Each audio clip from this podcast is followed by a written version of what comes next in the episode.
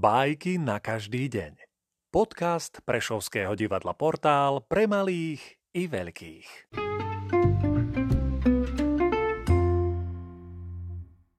Leo Nikolajevič Tolstoj Starý otec a vnúča Starý otec veľmi ostarel.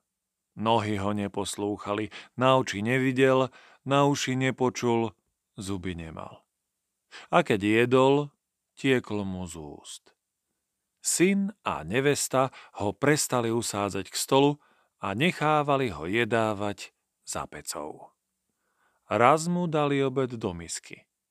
Ale ako ju chcel zodvihnúť, vypadla mu z rúk a rozbila sa.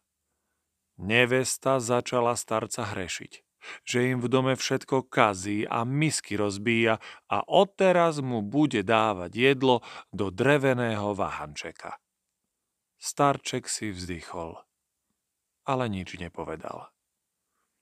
Sedia raz muž so ženou doma a pozerajú, ako ich synáčik na zemi čo si majstruje, čo si stružliká.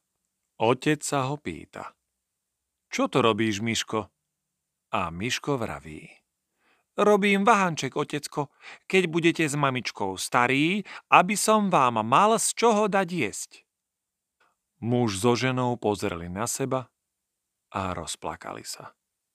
Zahambili sa, že tak urazili starčeka a odvtedy ho brávali k stolu a starali sa o neho.